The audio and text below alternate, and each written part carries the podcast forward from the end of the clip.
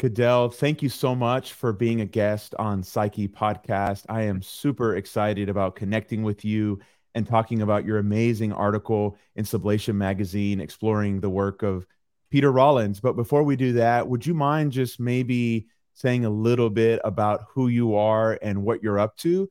And then from there, we can kind of launch into a conversation. Absolutely. So I think the the easiest way to uh, to to to to describe myself, at least what I'm doing online, is is that I'm the founder and the and the creator of Philosophy Portal. So, uh, if you're interested in that, just go to philosophyportal.online. Basically, it's an online education platform which I'm using to teach uh, foundational texts in philosophy and specifically modern philosophy.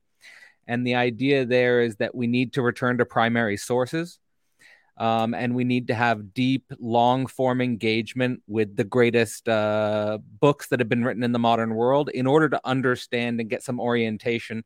Um, in some sense, it's a call for um, if we're going to try to build a new culture, if we're going to try and build a new world, we better have a real deep grasp of the thinkers who came before us.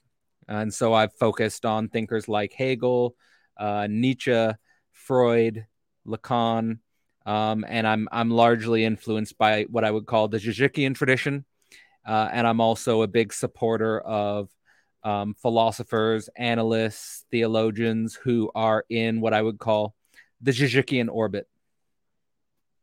Yeah. Oh man, that's that's all so amazing, and and I resonate with so much of that kind of stream and, and tradition. I'm I'm always curious, you know, when I'm connecting with new people you know what their childhood was like at least in terms of some of these like foundational values and and and ideas. Did you come from either a religious background or, or was was philosophy something that was important kind of growing up? Um, maybe one way to kind of narrow down the question is like how did you get into all this stuff? Right you know so um i was raised in a very secular home. Um i had fleeting thoughts about does God exist? Does God, does God not exist? But it was a very open, secular environment, and I, I, I didn't have much exposure um, to church, to liturgy. Um, my dad was philosophical. My dad was, I would call my dad a naturalist. Um, actually, before he passed away, he actually gave me, and he he had terminal cancer, so he knew he was going to die. He he gave me a, a book that was inspired by Zen Buddhism. So his his you know he he he lean lean in that direction. Um, for me, I I really come at this and and I actually talk about this in the preface of my doctoral thesis, uh, Global Brain Singularity. But my origin is actually coming from a failure of becoming an athlete. My first uh, passion was was athletics and it was in this time of sort of realizing, sort of cluing in, okay, this isn't going to work. You know, basically, I'm not good enough to become an athlete. Is like I tell this story. It's actually I think this is a, this is relevant. We were at a family cottage, and I was sitting on this um, balcony looking out over a lake. And a man in his 50s who became a family friend came and sat down beside me, and he started asking me about uh, where the animals come from. Like he was pointing at birds, he was pointing at animals around the the, the lake, and I was like, "Well, I've never thought about that." And, and he hands me this book on intelligent design, and so I start reading this book on intelligent design, and, and I literally am just you know being exposed to this literature for the first time. I'm like oh well, this is interesting. Maybe it's true. Uh, but what i immediately recognized is that they really dislike darwin so what I did was I, I, just went to the bookstore and started buying some books on I bought on the origin of species and I bought some books on evolution. And, and that basically set me on a path to basically becoming an undergraduate in evolutionary studies. So so the tension between evolution and, and intelligent design actually was the original tension and, and contradiction that um, sort of um, motivated me and and and stimulated me to continue my academic career. And the paradox I encountered in following this line of thought, ultimately, I was on the side of evolutionary uh, evolutionary thinking. was that I saw a lot of religious themes, uh, theological themes, uh, come up in uh, some speculative evolutionary thought, in particular uh, related to technological singularity. I-, I thought technological singularity was basically religion for secular evolutionists. Uh, and instead of having a rapture with Jesus and and and going into some supernatural direction, we had a technological medium which was basically functioning in, a, in an identical way in the sense that we're going to upload ourselves into a technological substrate and basically become immortal um, or, or, or existing in a in a different space than than than than we know as human beings. Um, and and that's what I dedicated my work to in my doctoral thesis. So my my thesis, Global Brain Singularity, is basically working through uh, an evolutionary anthropology of the singularity. And well, that's that that's that's long story short. Dude, that sounds fucking awesome. I may have to check that out. Yeah, that sounds I can, really I can interesting. send and for anyone for I can send you a free PDF copy because I think Springer charges too much. But um, yeah, for anyone listening, I always uh, send out a PDF. Oh, okay. Oh, yeah, that's very nice. Yeah, if you if you don't mind sending that, that would be great. Yeah, not a problem. So no, okay. So, and I appreciate kind of that background. That's kind of helpful in, in helping me kind of frame the conversation. I, I guess where where I kind of wanted to start as we begin this journey of like digging into your article is do, do you happen to know Peter Rollins? Is there anything you can kind of say about him? And and if not, I mean, how, how did you get into his work and and what got you to kind of, you know, write this this awesome article in Sublimation Magazine about some of these things we're going to talk about? Yeah, Peter Rollins is great. Uh, I actually, um, you know, my my personal relationship with Peter only stretches back to to January of of this year. Um, but I was uh, aware of his work um, uh, for for a few years before actually reaching out to him. And when I reached out to him, he was very friendly immediately because, uh, as it turns out, he'd been following my work for years as well. Because when I was in my doctorate, I was doing a, a YouTube series on less than nothing, uh, Zizek's less than nothing, and as I, am sure you know, um, for anyone who doesn't know, Peter Rollins is uh, very influenced by Zizek's philosophy um, from the more theological end um, and, and, so he had he had he had he had known about me from that series. Um, and so he saw that as a, also an interesting place to connect. And we had a, a talk on on my channel earlier in the the winter. Um, and then actually, I had the the great honor of of meeting him in Belfast. We did a little um, collaboration for his uh, his wake uh, event, um, and and had a chance to talk to him a little bit about philosophy, psychoanalysis. We even talked a little bit about psychedelics. Um, and he's actually going to be teaching in. Um, I've got a course that starts on Philosophy Portal on the Écrits on September 3rd, and, and he'll be teaching in that course on pyrotheology. So what I'm looking for there in the Écrits course is any way in that we can engage active um, thinkers, practitioners in various fields. Of course, for for Peter, he's in the theological end um, of bringing the Écrits to life in a new way, and I think he's he's a great example of that. But again, long story short, Peter has just been uh, nothing but um, a helping hand uh, since uh, reaching out to him personally uh, about well last January. Yeah, that's really great, Cadell. So I know if anybody, you know, just Googles his name, they're, they're going to come across this idea of pyrotheology and and you get into it in your article as well. I was just hoping if you could kind of maybe explain what that is, maybe in contradistinction to to what people would call theology. Like how, how do you begin to understand what he's trying to do with that? Oh, sorry, I was on mute. Um, yeah, it's a really interesting concept. Um, of course, pyro is like a synonym for fire, and, and it's like the it, it, what I what I what I see. I don't I don't want to put words in his mouth, but but what he says um, that that I specifically resonate with is that pyrotheology, and I say this is at least for me is a minimal distinction. Pyrotheology is not about life after death but about well, not about life after death in the supernatural sense, like when we die, we go to heaven in the afterlife, but rather that paradoxically we are already proof of life after death that we have metaphorically died. It's kind of like like that you could say in Zizekian terms after you've been through subjective destitution after you've had some encounter with fundamental lack um in some sense after you've encountered death in this life that there's life on the other side of that and that's what I take to be pyrotheology. It's it's this radical inclusion of lack. It's this radical inclusion of death. It's a going into lack. It's a going into death. Um, you know, after you know in psychoanalysis, after you've been through trauma, loss. Um, again, the term that always comes to my mind is subjective destitution. Um, that there is a negation of the negation, to use Hegel's logic, that that is a negativity you encounter and then you can negate that negation.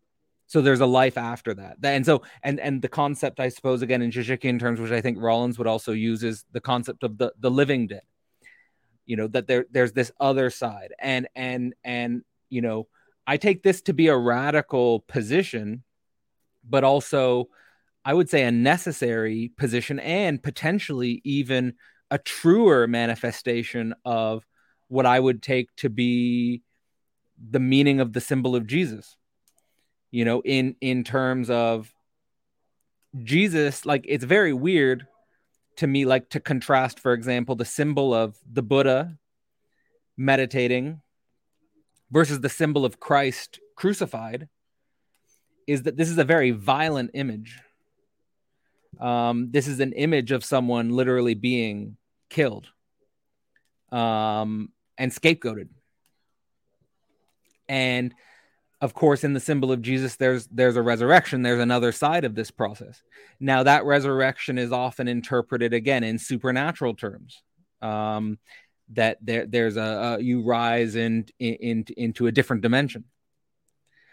But i think what rollins is trying to point towards is the possibility of thinking about this uh, again on this side in this life. That's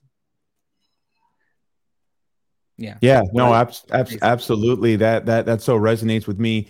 I i wonder w- would you mind spending a couple moments kind of explaining to people what you mean? I know it's kind of in the lacanian tradition this idea of subjective destitution when when when when you say that kind of kind of what you're trying to signify yeah subjective destitution is is a concept which i i take from lacan um, but subjective destitution is is also a term used by by other scholars. Actually, Slavoj Žižek uses it in his book, um, his recent book, um, uh, "Surplus Enjoyment," to signify basically like a gain in loss, um, and you know also to emphasize um, this gain in loss, meaning that there's kind of an overcoming of the illusion of uh, a, a deeper meaning uh, behind the appearances. Um, it, it's to say that subjective destitution involves a process where you think there's a deeper meaning behind the appearances given to us in reality, and then a stumbling upon the fact that there's a void, there's a lack, and again coming out on the other side of that process. Um, with the sense that that that there is no big other. Uh, so like you know, it's it's it's if I could say the opposite of subjective destitution, it would be a sense. The opposite of subjective destitution would be this idea of a subject existing in relationship to a a belief of a, a bigger meaning or a deeper meaning behind the appearances. Like commonly, this would be seen, for example, in ideas of like Jungian synchronicity. For example, like I would perhaps juxtapose Jungian synchronicity, you know, this idea that there's there there's a deeper meaning that you could piece together behind uh, behind the appearances. Um, with this with this concept. And I, I think that that subjective destitution the way i've seen it being used in various theory circles is that it's a radical political concept um, that subjects of subject bec- and precisely because politics often functions on the basis that there there's some some deeper meaning behind the appearances which are being uh, upheld or that the, the that the subject of of the, the big other has some contact with. Kind of like uh, let, let me just give a funny example maybe of like the wizard of oz. Like the wizard of oz is kind of like and and even like dorothy encountering you know the truth of of the wizard of oz is kind of like going through a process of subjective destitution. That there, there's some big figure who knows that pulls the strings um, and then you see that the man behind the curtain is just uh, an impotent uh, an impotent being just like you yeah no totally do, do, do you think and and i know this is probably less lacanian but you, when when when people I mean, I so I'm a I'm a practicing psychotherapist. I, am not a psychoanalyst, but but I draw from a variety of different like psychological, psychoanalytic, philosophical kind of streams. But but there's some language like in certain existentialist uh, kind of circles, and and and you know Donald Winnicott was big into this this idea of the true self. Do, do you think that could be connected to kind of this idea of the big other, something outside of us that secures a type of foundation? Do, do, it, do, you, do, you, do you struggle with that kind of language when people talk about, you know, I've got to find my true self, I've got to find my real identity? Well, yeah, I think it's all in how yeah, I mean it, it it almost depends on how we're talking about this because like make make no mistake, even in the Lacanian even in the Lacanian tradition, the the con like what's at stake is the concept of truth.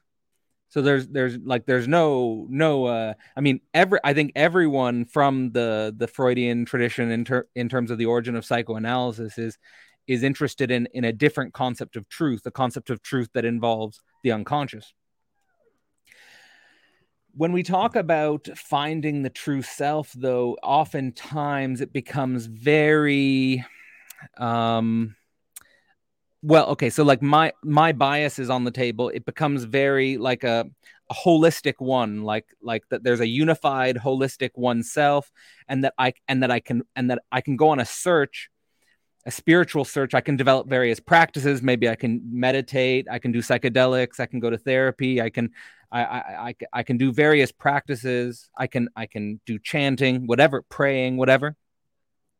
And that I can become one with this ultimate agent, this this true self.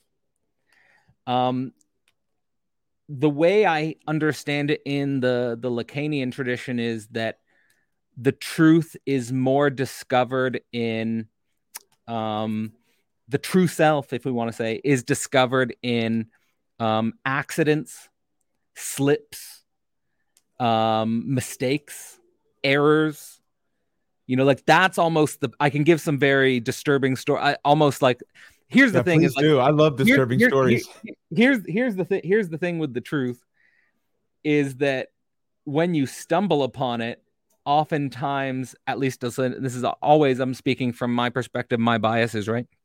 But when you stumble upon it, it is very disturbing from the point of view of the ego, right? Oh, like, yeah, absolutely. And, and and to the to the point where it's like i mean well you realize where there's you realize why there's rational censors and you realize that oftentimes we're we're only capable of talking around the truth um, or, or, or, or, or, you know, orbiting it in, in some way, like a, like we're a distortion of it or something like that. But, sure. you know, I, I had a, I, I had a, basically to say is like, you have a rational narrative about what you're doing. You have a rational narrative about what you're up to. And the truth can be found in kind of the, the, the slips or the deviations from that rational narrative. And I think that what's at stake in the truth from a Freudo-Lacanian tradition is getting more comfortable incorporating those slips and those mistakes into your rational narrative right or your your and, and being allowing the coherence and the consistency of your rational narrative to be disrupted and disturbed. So I would say like the difference between me before and after studying Freud and Lacan and also going to analysis is before doing that, if I found something disturbing in relationship to my rational narrative, I would be more defensive and, and I would try to pretend that didn't happen Whereas now I'm much more open to the idea of changing with that mistake and and also seeing mistakes and errors as as in some sense my best friend, even even things that might make me suffer. Absolutely. No, you know, okay, this is this is gonna be interesting, and I, I promise. Uh, like I said, I, I, draw from so many different sources, like Lacan being one, but Pete Rollins on this uh, on this podcast has given me shit for for liking at least a strand of Jungian psychology, and and for me, it's more what they would call post Jungian, James Hillman and others, and there's there's some really yeah. sophisticated philosophical. Hillman's work. great, by the way. Hillman's actually my favorite. So so I actually had a guy on. His name is Stanton Marlan and he actually brings together, believe it or not, like Hegel and and a, and a type of. He knew James Hillman; they were really good friends. But um, God damn it! Now I forgot where I was going. No, okay, okay, I remember. Um, there's a type of reading of Jung's idea of the shadow, which I think connects to part of what you're talking about. Mm-hmm. The, the the the the parts of us that are in absolute contradiction to like our more conscious parts that we want to show to others. And so within us, there's a type of negativity and lack you know that that we want to kind of move away from but but like you were saying practically you're at a point where you want to kind of stay close to that and try to kind of figure that out rather than just immediately like reject it. And that that really resonates with me. Yeah for sure. And and i think like out here i'll draw on um something that inspired me. In isabel millar's talk for the seminars for the Écrits is she was talking about how masculine logic and masculine consciousness often juxtaposes one thinker versus another in a very ex- in in a, some sense in a combative in a combative way. It's like this logic of of if you have like the logic in lacanian terms is you create an all but the condition of creating that all is that you uh, basically ex- exclude uh, something. So, like for example, say uh, I'm operating in a Freudo-Lacanian lens. Oh, well, I have to exclude Jung right? Like this is a very masculine, like she's saying that's a very masculine logic to think like that. She's saying, like in her work, and I want to try and get better at this myself, is that the feminine position is more of a non-all where you don't have a one homogenous overall logical structure, but you in some sense can make more connections between thinkers which are typically not situated with each other. Uh, and I think that that's a very useful thing to play around with. So like I, I tried I to do that. that. Yeah, and I think both are necessary. I don't think like we should say masculine is better or worse than feminine, or feminine is better or worse than masculine. It's just sort of recognizing, um, like also recognizing sort of like the biosemiotic reason for these different logics. Like for example, you know, a man creates an all in some sense to exclude other men from being with his woman right? Like I'm not just gonna let Absolutely. anyone come in and penetrate my domain or my home, right? Like you create a boundary, right? Where whereas anyway, whereas whereas women are more interested in creating like a group harmony or something like that, like making sure everyone's included. You yes, could say something no. like that. T- totally, but, Cadell. But to play with this like to play with this in regards to how we how we think uh, about uh, the history of philosophy right like like for example um usually Nietzsche and Hegel are positioned as opposites. Nietzsche and Hegel are positioned as antagonistic with each other, right? In in almost the same way that like you could say Lacan and Jung are positioned as opposites of each other or something like that. But I found a lot of like in philosophy portal, one of the things I was trying to do with teaching Thus Spoke Zarathustra is trying to demonstrate the ways in which there's unlikely connections between Nietzsche and Hegel that you never would have expected and trying to bring those out. So you can search for unlikely connections and, and sometimes you can find some interesting stuff by playing around that way. Oh yeah, no, I totally love that, man. And I I'm really tempted right now because I've just kind of gotten into Nietzsche and trying to do like a deep dive and and I've interviewed a couple people, so I really want to go there. But I think I'm going to try to control myself because I wanted to get back to kind of your article and and and Rollins and and what, what, what I what I would love to kind of get into is your I think your statement in the article, and I, I think this is big for Rollins that that the whole pyrotheology kind of idea is situated within kind of the death of God theology, and and uh, I guess maybe we could start with this notion. So just reflecting on what you were talking about in terms of subjective destitution, it sounded like you were moving away from notions of like the self that pursue this fantasy of wholeness, I, I think we can even begin to think about that in terms of how we understand God. that that part of what you were saying, I think part of what Rollins is getting at is that we have to understand even the heart of God being, you know, laced with a type of contradiction that that God Himself, God itself, is divided. I wonder if you could kind of reflect on that.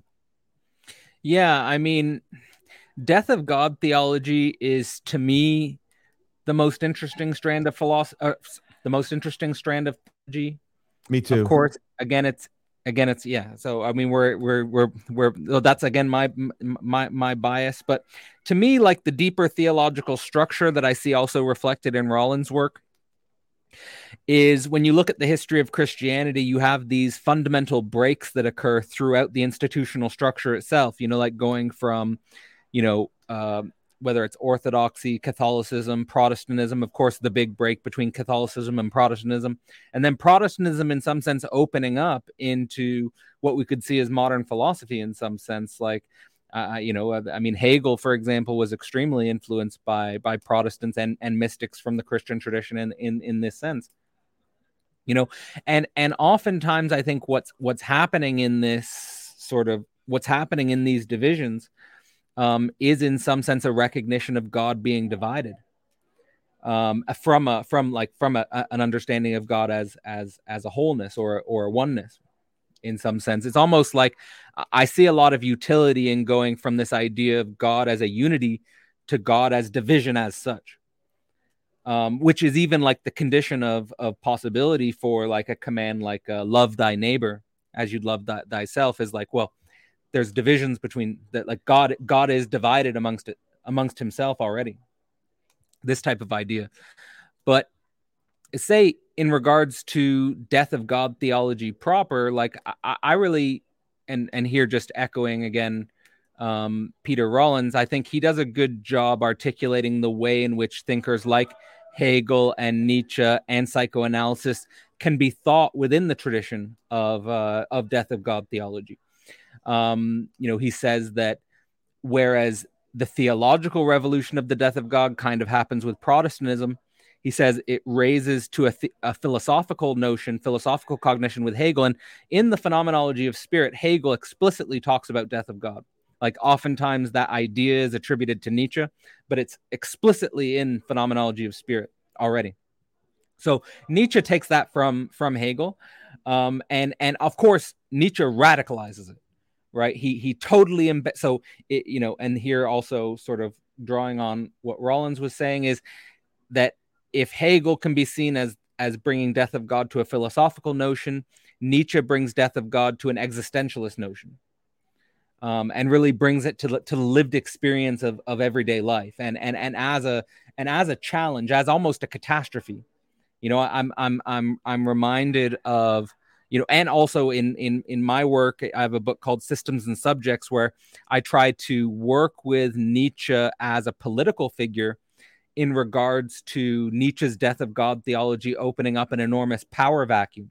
And the question of a power vacuum which i think is in some sense prophetic for 20th century political analysis you know, with the rise of fascism, with the rise of communism, with the rise of capitalism, as in some sense, God substitutes, as in some sense, you know, uh, I like Giorgio Agamben says that uh, God didn't die, he was turned into money, right? Like that is God is like, you know, God is like this virtual capitalistic, and like God is actually, you know, active in capital. you know, but this is that's a that's a whole other notion.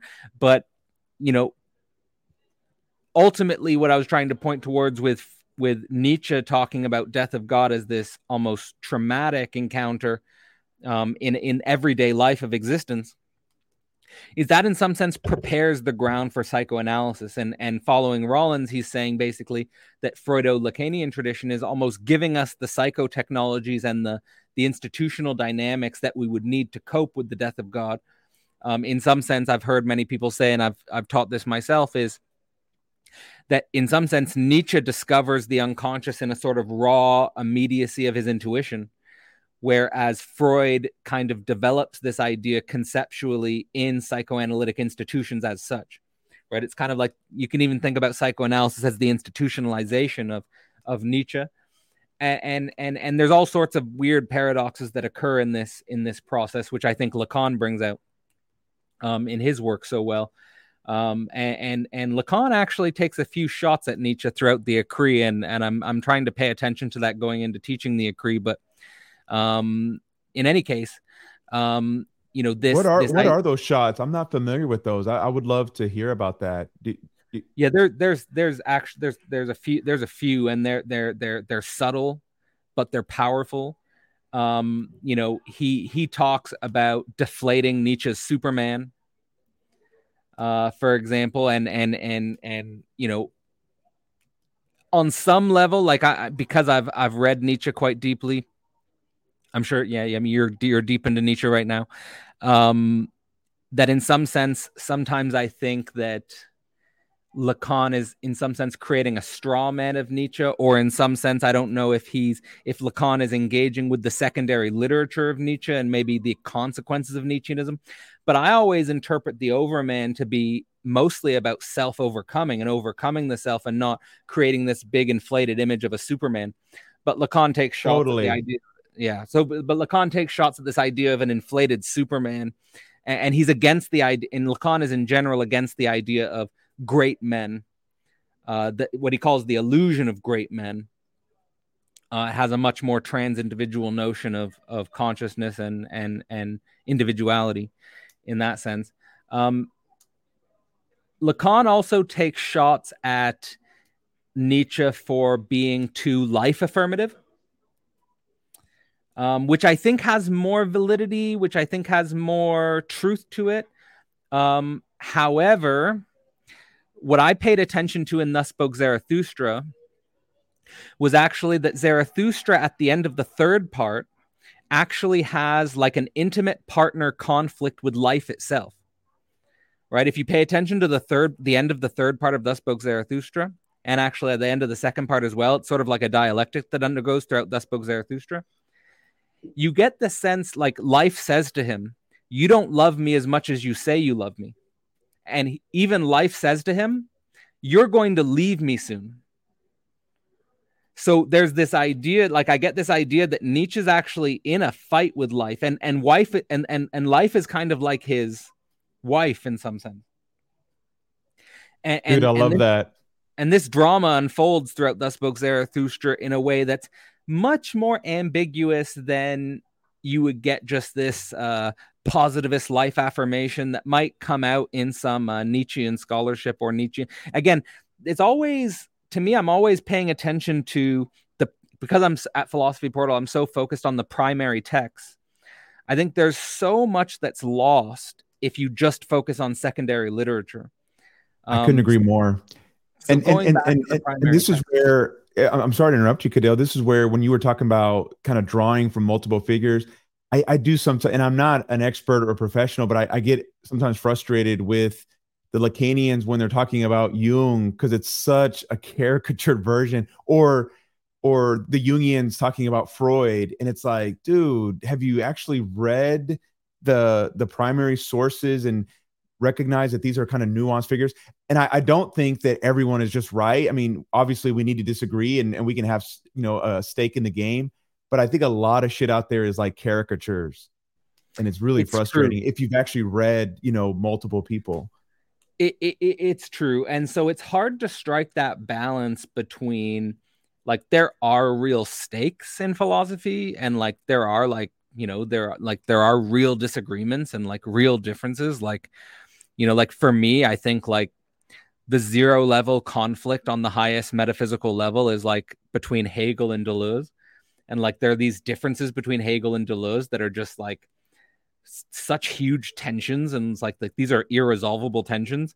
But at the same time i always kind of hold back and i always kind of emphasize all right i've read way more hegel than i've read deleuze and i've given hegel way more time than i've given deleuze.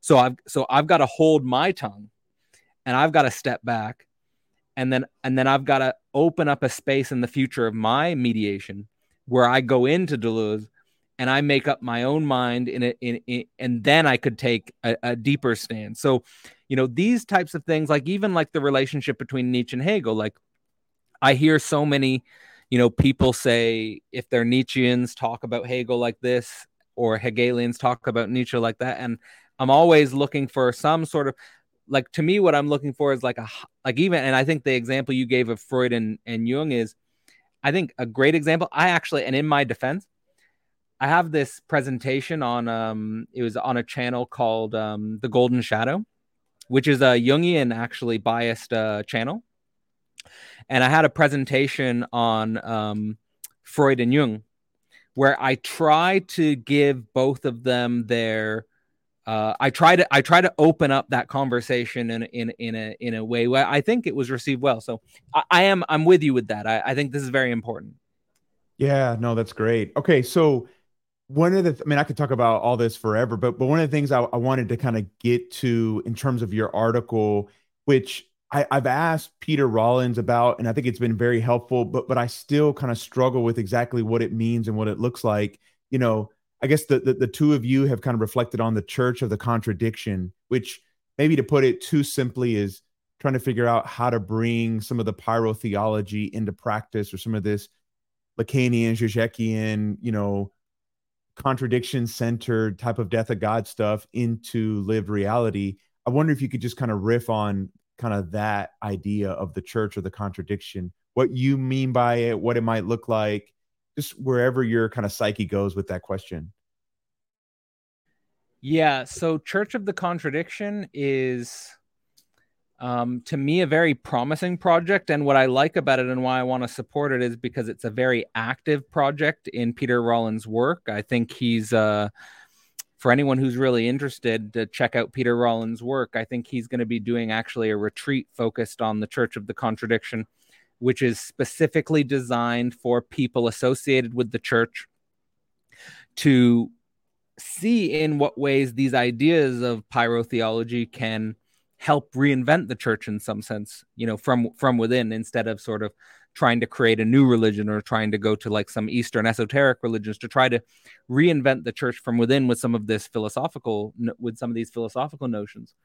But the idea of the church of the contradiction is basically, you know, I think it's best described in that article with that joke about, you know, the fundamentalist dying and then going into the room and then Jesus comes out pulling his hair out like how could I have been so wrong?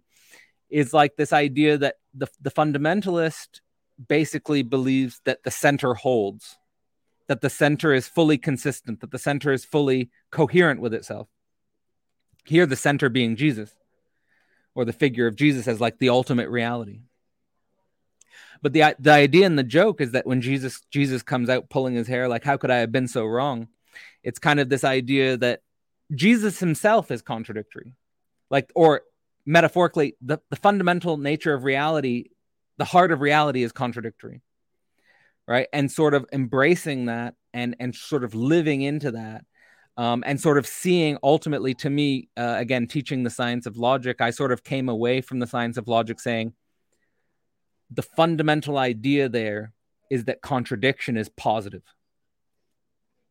like and and, and you know you go through the science of logic and there's all these negations right like it's like absolute negativity you're going through being essence and concept with all these negativities but what you come to at the end is this idea that all of these negations are because all phenomena are contradictory and that contradiction is positive in that you you learn about the self through that process. That's how you learn about the self. Yeah, no, and I guess that's, that's that's that's interesting. Like to connect the idea that going through contradiction is positive is again connected to what I was saying about the truth in psychoanalysis being found in these slips, being found in these deviations, being found in the things that disrupt your narrative.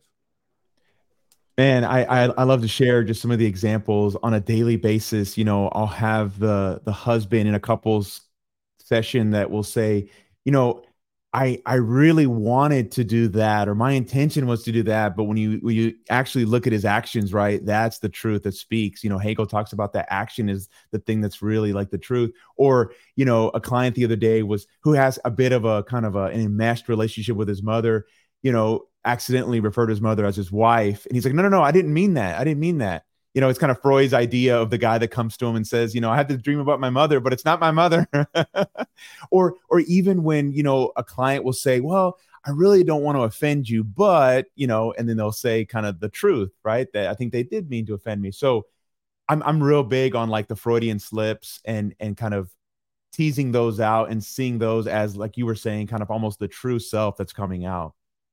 Yeah, sure. that's a, so that's that's perfect, and and and I think that's why we need a deep connection between the theoretical work and the clinical work and we need to yes. to, to to use constant we need, constantly need to be in touch with clinical examples um, in order to like sort of give um, and, and and vice versa like clinicians need to be in touch with with with theory so like so sort of Absolutely. like they mutually they create a mutual fertility but yeah i mean i was just reading a, a paper today by lacan talking about the truth that we find in bungled actions right? Like it's a you you you you find the truth in bungled actions not the consistency of your speech. So that's uh yeah sometimes disturbing but uh yeah it's better better i think better to better to better to work with the truth.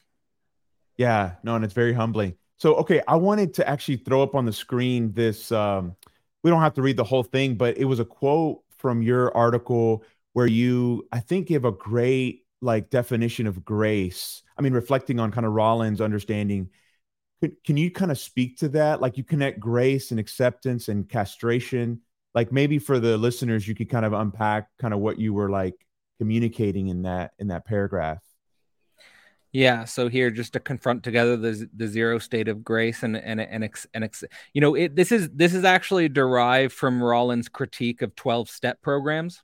Okay. So like in Alcoholics Anonymous, you know, you have like twelve steps, but he's saying if you don't have a zero level, like if you only have steps 1 through 12, then you're you're you're you're not thinking in terms of the zero level. And it, we could connect this back to his uh his mystical experience where it wasn't another positive experience but it was rather like a, a subtraction. Yeah so it wasn't a hundred things and i had another one a hundred and first thing. It was more of a primary experience of a subtraction uh, of, of, of a lack. And so in, in, this way, he's he's also bringing that into the 12 step program that if you just have steps one through 12, you know, you're you're missing this zero level, this this radical, which is which is basically the acceptance of the subject. Which is if you can basically to put it in some terms, you can have all of the practical scaffolding of discipline, self discipline, to uh, prevent you from doing this or that thing.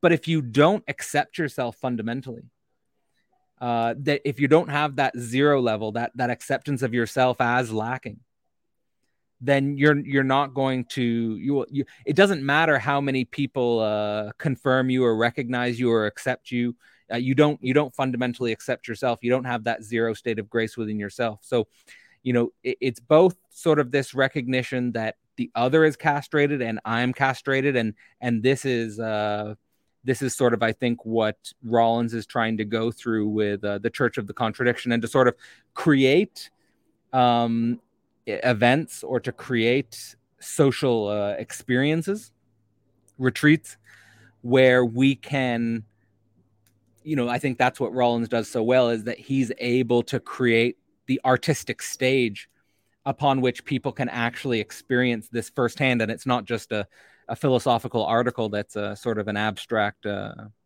yeah, an abstract reflection. I really like that, Cadell. That's I think that's really well said. I I wonder, you know, and and you can get super specific or or keep it a little bit vague, but but how, how does some of this stuff translate into like the political and the social? I mean, I think you've already kind of touched on some of that, but as as you think about some of these concepts, where where does your mind go in terms of thinking about like politics? Well, I mean, so I'm going to be starting the Écrits course by talking about what I call, or what, well, I take this, I mean, Lacan doesn't himself say this, but I take it to interpret what he's saying is like he calls it ostrich politics. And ostrich politics is kind of this idea that um, when we organize our society or we organize our politics around um, basically figures who supposedly know, you know, kings, presidents, priests, I don't know, central figures that actually for Lacan, these figures are like ostriches that have their head in the sand. You know, like they're not really looking, they're not really paying attention to the truth in the sense that we're talking about the truth like we've been talking about the truth in slips and deviations and bungled actions because they're sort of positing the truth as that they sort of have a clear consistent knowledge of it. So this idea of of ostrich politics is this idea that our society our politics has its like collective head in the sand that it's not really paying attention to what to what's actually going on. And so you know i think it really starts you know it starts closest to home. Um you know it starts with yourself it starts with your most intimate relationships. It starts with your family. You know it starts with the people you collaborate with concretely. Um, but to make more room for mistakes um, to be more forgiving with the other to to to not hold the other up to to an impossible standard that they could never possibly live, live up to. Like when we hold ourself like so for myself if i hold myself i try to hold myself up to to a high standard. It's not like to me it's not like we shouldn't stop aiming for greatness or something like that. But at the same time when i hold myself up to a high standard i also make room within that standard for me not full that I'm an incomplete being and I don't know everything and I'm going to make mistakes and I have weaknesses. And I told my partner partner last night while we were going to sleep I have my Achilles heel you know I've got I've got I've got a bow and I've got an arrow in my heel you know and and and this thing this this arrow in my heel um sometimes I don't know how much of a choice that is Right. You know? Exactly. So the, and that's I think the crucial thing is that when we're reifying too much our consciousness and when we're re when we're reifying too much our ego and sometimes that can be like I've heard some spiritualists say like there's like where you make a spiritual ego for yourself. When we when we do that too much, we don't make room for that uncomfortable part of our mind which repeats us. It's not that we repeat it, it repeats us. You know, with with some of my fixations, whether it be eating, whether it be masturbatory, whether it be whatever, you know, those little repetitions. Sometimes I feel like that repeats me that I'm not, and I'm not saying, and, and Lacan's clear too, like you've got to take responsibility for your unconscious. It's not like you not take responsibility for your, you can't just say, oh, well, it's my unconscious but at the same time we have to make room for that and and we have to be and we have to be willing to work with the parts of ourselves that we're deeply uncomfortable with and and and and, and also in the other and, and that can be the most difficult in families and friends and and and so forth. Dude absolutely. Drop the mic. Okay do, do you see do you see any connections with nietzsche's like psychology of the drives? And and what some would say, you know, in terms of his perspectivism, his perspectivalism, that it's it's not so much that we see the world in different ways; it's that we're almost seeing the world in terms of the drive that's coming up in that moment. Is, yeah, is, is I, there some connections there? Do you think? Yeah. So, like like I was saying earlier, like I think we can think of Nietzsche, or at least I I think of Nietzsche as kind of like this, like almost like this self discovery of the unconscious um and, you know and he's deriving his philosophy from the unconscious and that means that we are thinking about not a unified we're not thinking about a unified self but we're thinking about the self as fragmented drives or fragmented wills that's exactly right? and, how I see it yeah and and and my metaphysics i, I have a paper called um uh well i have the metaphysics i call it's called non-monism or the not one so the not one is basically that all of these fragmented drives, this multiplicity of drives, it orbits a not one, meaning that that and and the ego wants to make it a one. The, the ego wants to take all of these different drives and it doesn't want to really understand them as they are. It just wants to make it a unified, coherent self. And so I think what's at stake here is not just an affirmation of the multiplicity of drives that constitute our mind. And like we can go through the psychoanalytic uh, development of these drives, like, for example, the oral, the anal, the phallic, the vision, the voice, the nasal. Right? They're basically the orifices of our body. And we know our mind through the orifices of our body. And to to be a unified, to be a one, would almost be the annihilation of the body. And I think that's what the ego does. The ego annihilates the body in its in its unified self-conception. And Lacan says that this is because the ego forms as a reaction against the impotent body in which we are all born. In other words, when we're born, he calls it we're born prematurely. And this is well recognized in all fields. We are born, we're impotent when we're born, we need constant care. We cannot walk until we're however many many months old. We can't feed ourselves. We can't go to the washroom ourselves. And think about it from the perspective of the baby.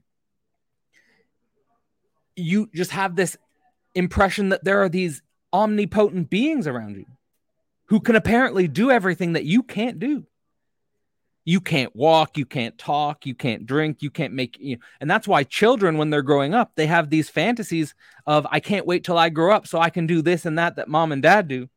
And then you don't realize that when you're an adult, you you've got a whole other nightmare to deal with. right? So so but the point is is that when we're a child, we have these fragmented drive bodies which are totally impotent and totally dependent on the other. And so our ego tries to create an image of omnipotence where we would be the one. And we strive to be the one and we and and and and, and we strive to be that figure. So like for me, I told you my my birth was I was trying to be an athlete. I was trying to be the one. Right? Yeah. Like I was trying I was trying like we say I was trying to be the guy right? The, you know and and and and and you know it was the failure of that one. It was the failure of that drive which was going to try which would basically be the ultimate body right? Like my version of the ultimate body. And it's the failure of that which opened me into basically philosophy basically opened me into philosophy right? So i i think philosophy i think philosophy theology art all of these things these things come out of a of a confrontation with that reality. You know and you trying to make sense that's at least my my uh my at least my retroactive uh sense making of it. Sure. Oh man. So I, I i'm not huge into like zen buddhism but but i've dabbled in it intellectually a little bit and and um, I don't know if you've read uh, Richard Boothby's book on like Lacan and the sacred, but he gets into kind of the Kyoto school. And I, I guess I'm, I'm curious, do, do you see any connections in terms of the not one and, and that kind of vision of, of metaphysics with some of the thinking about the no self and nothingness and religion? Are, are, are there some like fecund connections there or, or would you not see it that way? Well, I have, so uh, I, I've, re- are you talking about embracing the void by Boothby? Yes. Yeah, yeah. So I've, I've, yeah, I've read that. Actually, I have a conversation with Boothby on the channel about embracing the void as well. But the, the, um, you know, I love that you go into Boothby's work as well. I think that's super important. I saw you were reading Blown Away. That's such a brave book. Um, okay, but back to your question. Um, in terms of Zen Buddhism, I, I interpret Buddhism to be not the same as what I'm trying to point towards with the not one because it seems to me like Buddhism tries to get to a substance before language. Right? Like they they see language and discourse and the conceptual mind as in some sense um, epiphenomenal or less important or less real than let's say the pre-linguistic self and what I'm trying to work with the concept of the not one is the self, which is the result of language. The self, which it doesn't run away from language, it doesn't withdraw from language. It works with language. What the not one is, so here's the not one precisely. And I can give a personal example derived from my life. With my third, and I can do this because it's a safe enough distance in my past, is with my third girlfriend, I had a huge libidinal emotional investment in the signifier I love you. right? Like I'm like, when I say I love you, I want it to be the one and I want it to be contained in the one. And and this is gonna be, you know, going on till death. Right. So there's all this libidinal effective investment in the the absolute not obfuscating at all the importance of the signifier I love you. Right. And saying that and the appearance of that. And the not one is the constitutive antagonism of your desire for the one. That's what the not one is. The not one is the real of the failure of the signifier. And I, and I'm, I'm I know that's jargon, the real of the the the not right. one is, is, the real is the real of of of of of the uh, uh, of the failure of the signifier. But i'm giving a very concrete example. Me telling my third girlfriend i love you that's the signifier. I say that and then we have a catastrophic breakup which is the real of and the failure of that signifier. Right? So then what do you do? Great example so then what do you do? Do you do you withdraw from it? Right. So like for me, I went into a recoil from that where I'm like, I'm not, I'm not going to be monogamous. Right. That's a recoil. I'm not going to be monogamous. I'm just going to do a multiplicity. Right. But that doesn't solve it either. Why doesn't it solve it? Because when you do that, you hurt the other. And then you realize just as badly as I got hurt, I'm hurting the other just as badly, and that hurts just as much because I am the other too.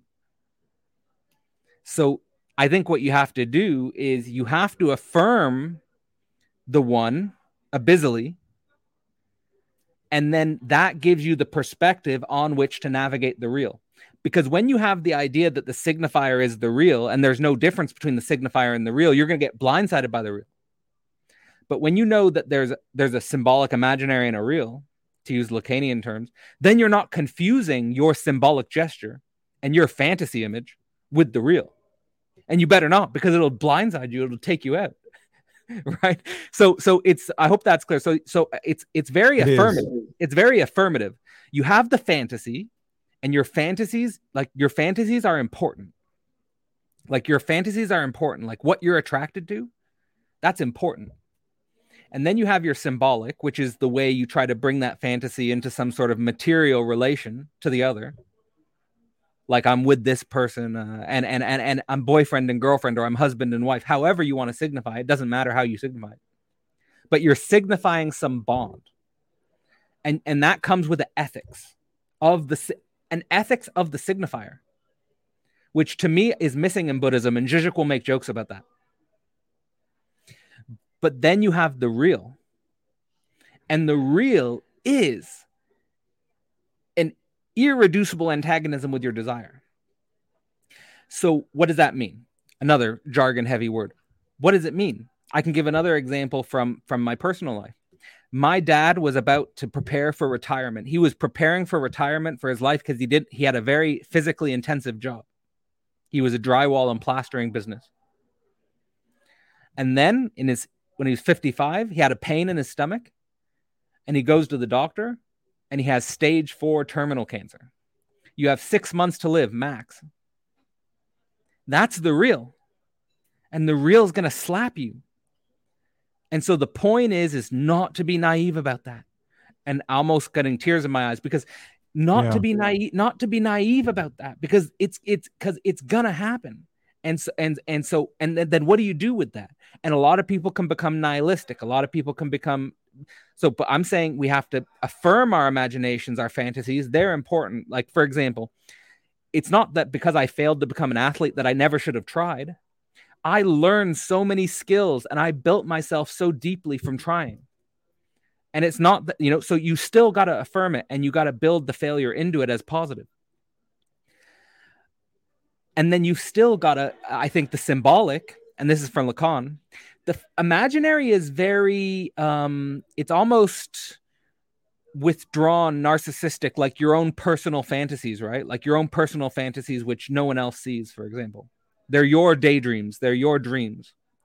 The symbolic is very intersubjective. The symbolic is me and you talking. Like I'm not like if if you see someone just talking to themselves, you'd say they're psychotic. Right? Like if it's just me here by myself doing this, right? All of a sudden it's all of a sudden it's hilarious.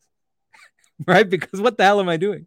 No, I'm I'm I'm speaking to you, right? And and I'm and I'm responding to your questions, right? right so so and so that's the symbolic right and and so the symbolic is trying to and, and you can see why the symbolic and the imaginary is a difficult relationship right because you can never see the other person's inner fantasies you can never know if their inner fantasy their inner fantasies of you are somehow synergistic with your inner fantasies of them and the only way you can go based on that is their symbolic is what they say to you or their or their symbolic of their body as such the way the way they act right? They say, I love you, but then I'm going out with this guy. Right? Like it's like that doesn't match up. Yeah, what there's the a, fuck is happening? Yeah, there, there, there's a contradiction here. There's there's a contradiction. It doesn't line up, right? And and that and that, that you know and and that you got to better work with that contradiction, right? Like it's like you know you you, you know you, that's gonna that's gonna wake you up. But then again, and just I'll finish here is that the the real is the way your symbolic basic basically basically fails and and basically like it, it's it's like you know it, it's like um you know it i think you you rise and fall based on how well you can deal with that failure right for some reason i haven't figured this out either yeah i haven't figured this out either what's the difference between the person who perseveres through the failure of their symbolic and someone who withdraws because of the failure of their symbolic. And I, and that's actually I went to a Buddhist temple. I went to Plum Village. It's in south of France. And I made a point to I was here's what I'm interested in with Buddhism. I'm interested in talking to the monks. And I'm interested in talking to them about the failure of the symbolic and their response to the failure of the symbolic. And usually what I got in response was the drive to becoming a monk was related to the failure of the one, internal to the symbolic. And that's the not one. so that's a, hopefully that's a good example. Dude, that's great. No, uh, you know, can I? I want to give you a compliment. I think in the world of like Lacan, Lacanian thinkers, you're one of the clearest people I've spoken with. So thank you for putting all these things into language that I think those who who don't spend much time Lacan can actually understand. So that's that's really great with, with that said, I wonder, do you have time for one more question? Absolutely, yeah. Okay, awesome. So, what are your thoughts on Nietzsche and Death Drive? I, I, I spoke with a guy that that I'm reading his books. He's a he's a Nietzschean scholar, wanting to connect like Nietzsche with like left politics. His uh, dissertation was on like Nietzsche and Freud, so he's very interested in that.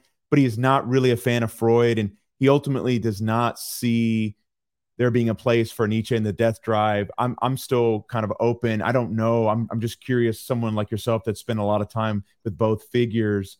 Are there any ways that you connect those those two things, or or or how, how do you understand that? Yeah, I I can see why. Um, I could see why uh, someone would would take issue with an with a Nietzschean death drive. Um, are you are you there? yeah, sorry, I, I hit the wrong button. That's okay. Okay, so I, I can see why. So, I mean, the classical narrative is that Nietzsche's a life affirmationalist, right? Like, there, and there's a there's a vital affirmation, and usually the line runs, and th- this is a line that was was built from uh, from Bergson to Deleuze.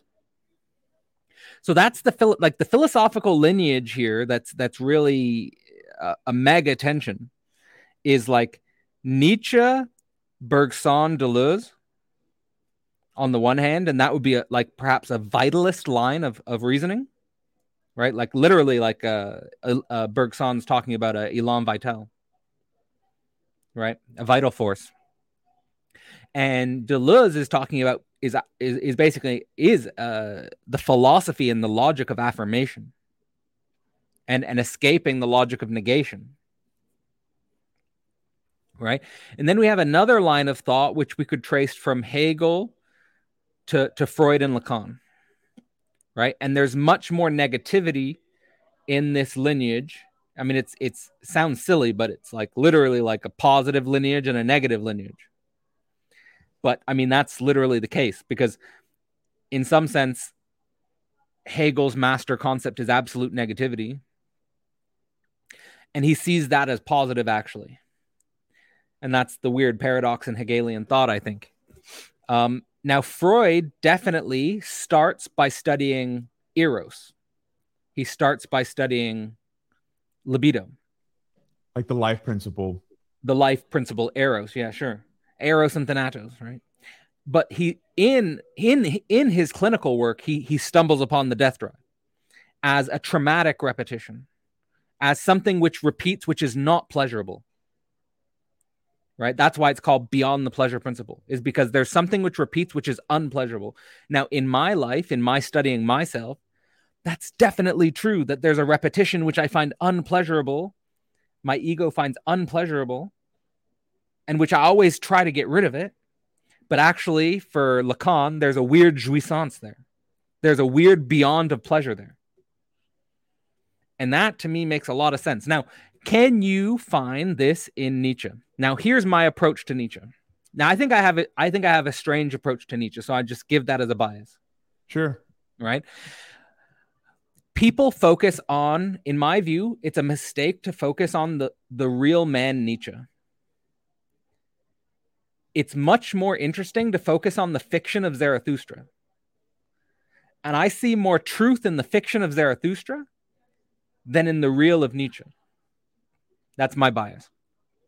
So the fiction of Zarathustra, and that's why I taught Thus Spoke Zarathustra. If you study the fiction of Zarathustra, I think he's leaving us with a mythology in that book, which to me has an extremely positive relationship to the death drive in that book. And what I mean by that is that he literally goes through a metaphorical dark night of the soul where, again, life is telling him you're going to leave me and he's in an intimate partner conflict with life where basically his ego dies. And his ego dies and what emerges is not only the capacity to sacrifice for the others but the sacrifice of that sacrifice. Meaning he starts to see that sacrifice for the others as not even a sacrifice now, this is an interesting question, and I'd love to have a conversation with Peter Rollins about this one time because I feel like there's an interesting tension there with him where we could have a fun time. We should is get the three idea- of us together. I would be totally down. But so the the the idea of uh, what I'd want to talk to him about is, can we think through this idea of, of the sacrifice of the sacrifice and thus spoke Zarathustra as somehow related to the negation of the negation in Hegel? That we usually see sacrifice as a negative. But what I see in Thus Spoke Zarathustra is that negativity itself falling away. And to him, that what opens up is the drive of the child spirit, where in some sense he's not even there anymore. And he's not even there anymore to the point where at the end of Thus Spoke Zarathustra, he's in some sense metaphorically killed by a cloud of love. He describes it violently where the cloud of love he describes it as like a you know like in the movie 300 where the the the the where the warriors get uh killed by a like a cloud of arrows? It's a great image man. I love yeah it's a great image isn't it? Yes. and they go into that they go they go into that cloud of arrows. Like there was a, in that movie 300 there was one guy who who uh who leonidas sends back to give his wife uh, an important uh, uh personal item. Oh yeah and he was upset that he didn't get to die with his brothers. Right? He was pissed. He was like, oh, I want to die. What the hell I got to go back and live for? right? Like, so like that's like death drive, like pure death drive, right? But it's all about what we do with this death drive. And Nietzsche in his death drive is he's trying to to create a bridge to the overman. And he literally says to the men, the higher men that are in his cave, is like, I don't think the overmen are even here with me but you guys are the bridges to what possibly could come in the future. And after that, after that uh, sort of sacrifice to the higher men, he's bombarded by a cloud of uh, arrows, which is he says is like love and and and and opens to the spirit child. Now, to me, I like Zizek has this funny joke where he says, um, I would sell my mother into slavery to see V for Vendetta 2. You know, like what happens after the the parliament gets blown up? And I was like, I would just want to replace it with I would sell my mother into slavery for uh, if Nietzsche would write part five of Thus Spoke Zarathustra. Right? Because I feel like there's something which opens up there beyond the spirit child, which I would be interested to know what Nietzsche does from there on, but he leaves it open. And and there are rumors that there was a fifth uh, part of Thus Spoke Zarathustra, but obviously it never published. And who, who who the hell knows? I think it's up to us to think through it. But um, to me, the question of of of the death drive is basically the idea that life is not internally consistent, that life itself is ruptured from within itself. So there's not this sort of um, vital whole. And that's that's the stakes. And I, and who knows right what the right like who knows like this is like deepest metaphysics right? But like showing totally my bias is it, it's it's to me it's not possible to to affirm without some relationship to death and now bring it back to to peter rollins work that's the importance of pyrotheology. Pyrotheology is basically saying it's not the naive Christian notion that when we die, we go to a supernatural space, but that if we confront death in this life, that there's life on the other side of that. And and I just want to say that for, for me personally, I interpret that in regards to the shattering of my ego, which opened me up to psychoanalysis, the shattering of the love encounter, the shattering of the subjective destitution that you find in the most tragedies of love, or death of loved ones, or tragedies in families, which are just irreducible contradictions that you just have to learn to live with. That when you get shattered by those things, there is an other side to that. And and and and what's at stake in pyrotheology is not letting those things kill you before you're dead. You know what I mean? Like like not to like become totally. like a not just to become not to give up not to just give up yeah man okay i think that's a wonderful place to kind of end man this has been really life-giving for me and and also connected to death you know well I'll, I'll have space for both like this is this is really good cadell like I'm, I'm so grateful that that i had you on and that you were gracious enough to be a guest i hope it's not the last time you'll be on because i feel like Absolutely. i have a lot to learn from you and I, I really enjoy how you bring all the various things together that's it's really how I like to do things as well. And, and and I'm totally fine, you know, disagreeing with people and having different emphases, but that's I think the only way that I can learn. So so thank you for your time and and your thoughts. Can I just say you have a fantastic podcast voice? Well, thank you. I appreciate that. I think you really have a person good, to say that. Thank you. You you have a really good. You have like I feel like you you like you have like a radio show host voice. Like it's a really good. Uh, anyway, it's good. But I really love what you. I genuinely, I really love what you're doing. I saw that you brought Thank together you. um, McGowan and Rollins, and and and I I really think what I'm trying to think through just to, as, as totally open. I, with all the you know the the virtual relationships to me it, it's about getting a loop between the virtual and the physical so it's not just a disembodied relationship Yes, uh, that's why I liked meeting up with Rollins and and and actually having a, an embodied presence together and and building that, you know. Absolutely. But that's what it's about, really, right? Like so, but like to me, it's about because I'm like I'm building philosophy portal. So like Hegel has this idea of the absolute spirit as philosophy, religion, and art. Mm. Now we could debate we could debate whether this is the absolute spirit or not, but it's like as a subject, you sort of embody a position in the absolute spirit and you could have an in between space as well, is like what's the relationship between philosophy and theology? What's the relationship between theology and art, art and philosophy, and all those three interconnections, and the subjects who embody those positions? To me, that's what I want to. That's to me the ground of a culture.